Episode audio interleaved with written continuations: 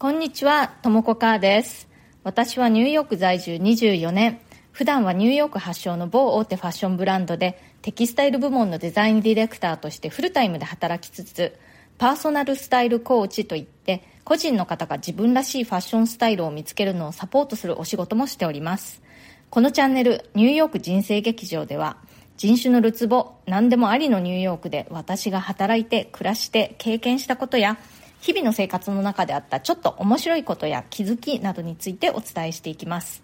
ニューヨークの自由でポジティブな空気感とともにちょっと元気が出たりちょっと気が楽になったりするような放送をお届けしたいと思ってやっております。それでは今日もよろしくお願いします。え今日は雑談力というハッシュタグでお話ししたいと思います。私はアメリカの会社でももう相当長いこと働いてますし夫がアメリカ人なんですけれども、日本語全然喋れないので、家の中でももうずっと英語なんですね。まあ、そんな感じなので、仕事をしたり、まあ、日常生活を送ったりという上での英語には幸いまあ困らないようにはなったんですけれども、雑談っていうのはやっぱりいつまで経ってもちょっと難しいものですね。まあ私にとってはですけれども、家族とかね、あと本当に親しい友達と、まあ、たわいのないおしゃべりをずっとするっていうのは、全然苦にはならないんですけれども、全然知らない人だったりとか、あとは、まあ、一応知ってる人なんだけれども、そんなに親しいわけでもないような、まあ、例えば近所の人だとか、あとは、そんなにも親しくないけど、まあ、仕事上で付き合いのある同僚とか、そんな感じの関係性の人と雑談するのって、結構私にとってはハードルが高いんですね、未だに。まあでもこれって英語の問題というよりは私の問題という気もするんですね。というのはこの同じ状況を日本語でどうだろうって考えた時にやっぱりちょっと難しく感じるなと思います。この放送を聞いた私の友達とかね、知り合いの方なんかに、よく一人でそんなにあの喋ることいっぱいあるねって言われるんですけれども、これね、一人だから喋りやすいんですよ、逆に。やっぱりね、そんなによく知らない人と、特にこれといってテーマもない雑談をするっていうのは、結構テクニックを要するんじゃないかなと思うんですね。あの、アメリカ人ってまあ、個人差はあるんですけれども、概して雑談が上手だなって思うんですね。あの、アメリカ人ってこう沈黙をすごく嫌うんですね。だから多分ね、子供の頃からその沈黙をしないように、とりあえず適当に何かこう会話するみたいな技をね、身につけているんだと思うんです。で、私はそういう雑談の上手なね、周りのアメリカ人たちを見て、どういう感じで雑談してるのかなっていうのをね、こう、よく観察しているんですけれども、まあ大体こういうことを話してるっていう、その、選ぶ話題ですね。それには大体まあいくつかの決まった傾向みたいなのがあるなということに気がつきました。まあ、一応ね、顔見知りなんだけれども、そんなに親しいわけでもないみたいな人とする雑談の時にね、よく使われる話題というのは、まずね、ペットの話と子供の話ですね。まあ、アメリカ人っていうのは、大体職場でね、自分の家族の話なんかをよくするんですね。あとはまあ家族が職場に訪ねてきたりだとか、そういうこともよくあります。なので、まあ、そんなに親しくない同僚でも、子供がいる、いないとかね、まあ、何歳ぐらいの子供がいるとか、男の子なのか女の子なのかとか、そのぐらいはなんとなく知ってる感じなんですね。あとはどんなペットを飼ってるか、犬なのか猫なのかとか、そういうぐらいはまあ、なんとなくみんな知っているわけで、でまあ、例えば私の場合だと、まあ、みんな私が猫を飼ってるっていうのを知ってますから、猫元気みたいなことはね、すごくよく聞かれます。あとはね、あの、息子さん元気とかね、娘さん元気とか、そういうことをね、よく聞き合っていますね、みんな。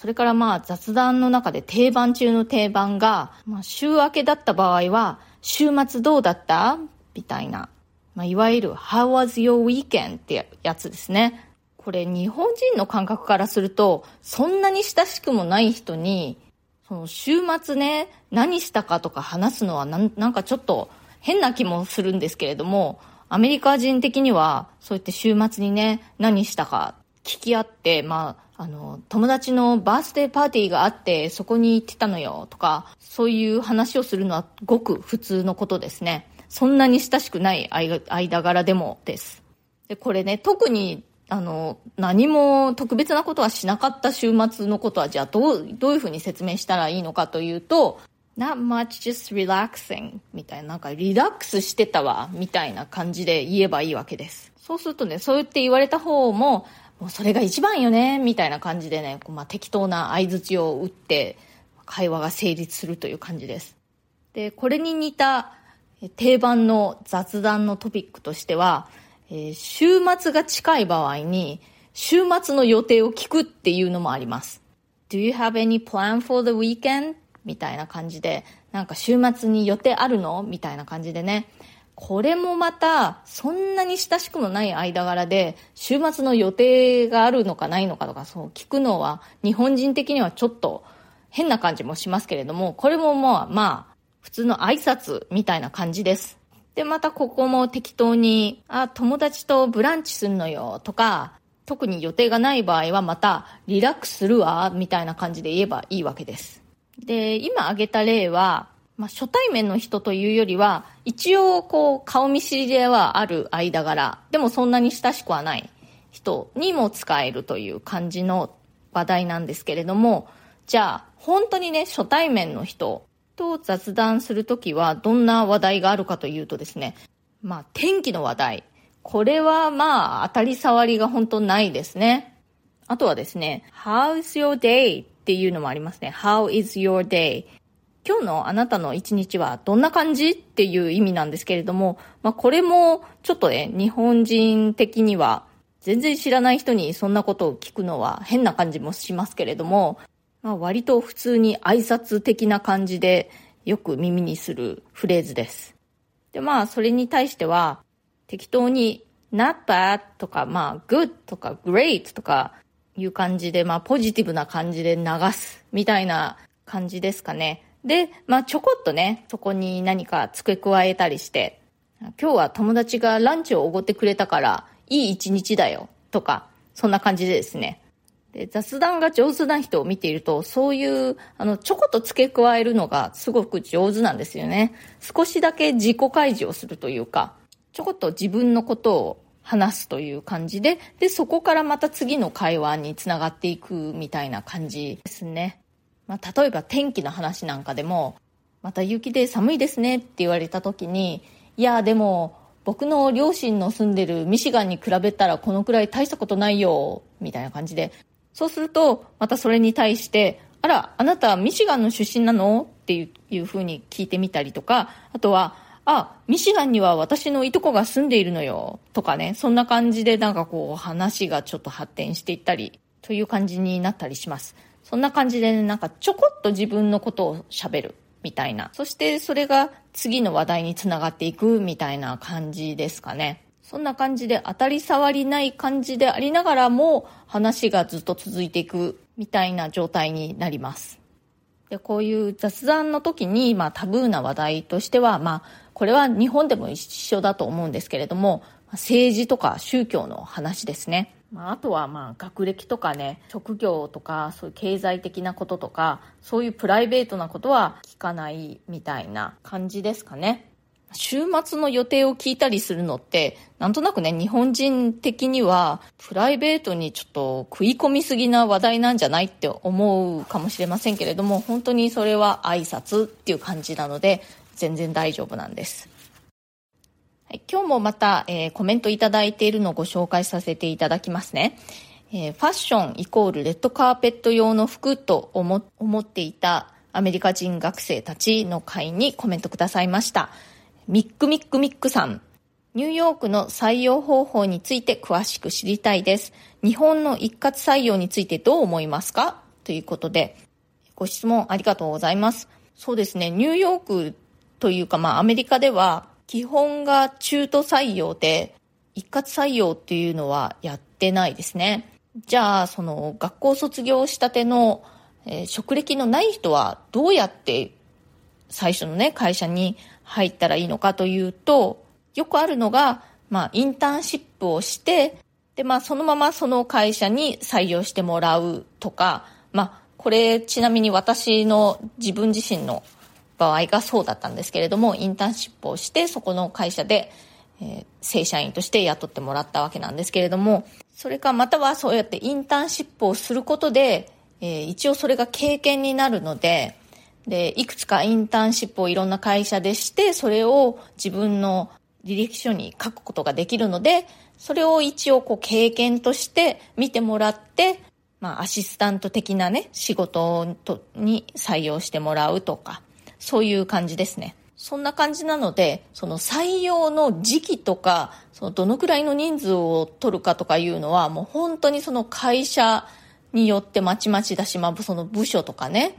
本当に必要な時に必要なだけの人数を採用するという感じです。で、募集の仕方なんですけれども、その各会社のウェブサイトで、あの、オープンにね、募集する場合もありますし、 LinkedIn とか、そういう外部のウェブサイトで、えー、募集をかけるということもあります。そうやってオープンに募集をかけない場合は、ヘッドハンターとか、まあ、リクルーターとか言われる人たちが、その仕事に適任と思われる人をま探して、直接コンタクトを取って、ということもあります。ヘッドハンターがね、どうやって人を探してくるかというのは、またそれこそ、その LinkedIn を見て、この人良さそうだなという人にコンタクトを取るとかね。あとはいろいろ業界内のコネクションなんかがあるので、それでこう、あの、聞き込みをして、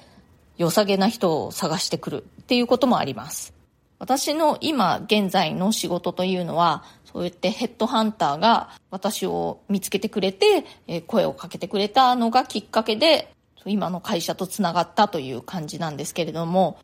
まあその後で、まあ何度かの面接を経て、で、あの、デザイン職なので、私の場合は、まあもちろん作品提出、ポートフォリオ提出っていうのもあるし、あとデザインの課題を出されて、それをあの作成して提出するということもやりました。まあ職種によってはね、その面接だけで、まあ面接も1回で済む場合もあるだろうし、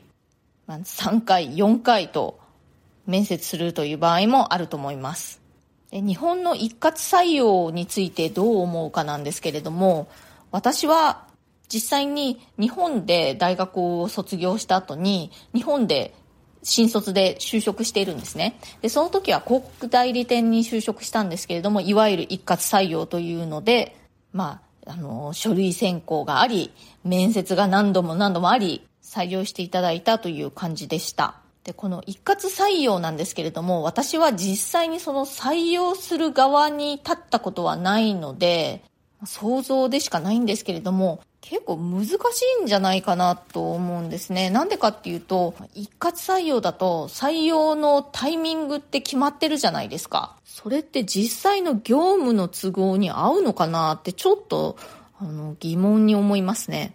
まあ、あとはね、採用される側にとっても、その、一括採用の機会を逃すと、もう新卒ではないっていうことになってしまうんですよね。ま、個人の人生のタイミングにもね、それが合うかどうかっていうのはちょっとわかんないですよね。実際に私が日本の大学を卒業した後に新卒で就職した時も、そうやってね、新卒で職できる機会っていうのはもうそれ一回しかないから、じゃあやっとくかみたいな感じで就職したんですよね。まあ、その時は本当に私やりたいこととかもなんだかわからなかったし、そもそも就職したいのか、大学院に進学したいのかもわからない感じだったんですけれども、本当にとりあえず、そういう慣習だからやっとくかみたいな感じで就職したという感じです。まあ、それで就職した後で、だんだんやりたいことというのが見えてきて、ファッションの仕事をしようと決めたわけなんですけれども、まあ、その、新卒でね、就職したことは全然後悔していないし、とてもいい会社だったんですけれども、まあ、ちょっと遠回りしてしまったなという感じはありますね。はい、今日は、えー、英語での雑談って難しいなということで、えー、雑談上手なアメリカ人がどんな話題で雑談しているのかということについてお話ししてみました。今日の放送が気に入ってくださったら、ぜひチャンネルのフォローの方もよろしくお願いします。それから、えー、質問やリクエスト、相談なども受け付けていますので、コメント欄からでも OK ですし、または私のプロフィールのところに質問できるリンクというのを貼ってますので、そちらから送ってくださっても結構です。ニューヨークのことやファッションのこと、キャリアのこと、キャリアチェンジのこと、海外で働くこと、海外で暮らすこと、それ以外でもどうぞお気軽に送ってください。あとね、あの、放送の感想なんかも送っていただけるととても嬉しいです。ご質問とかリクエストに関しては、この放送の中で随時取り上げていきたいと思います。今日も最後まで聞いてくださってありがとうございました。それではまた次回、ともこかーでした。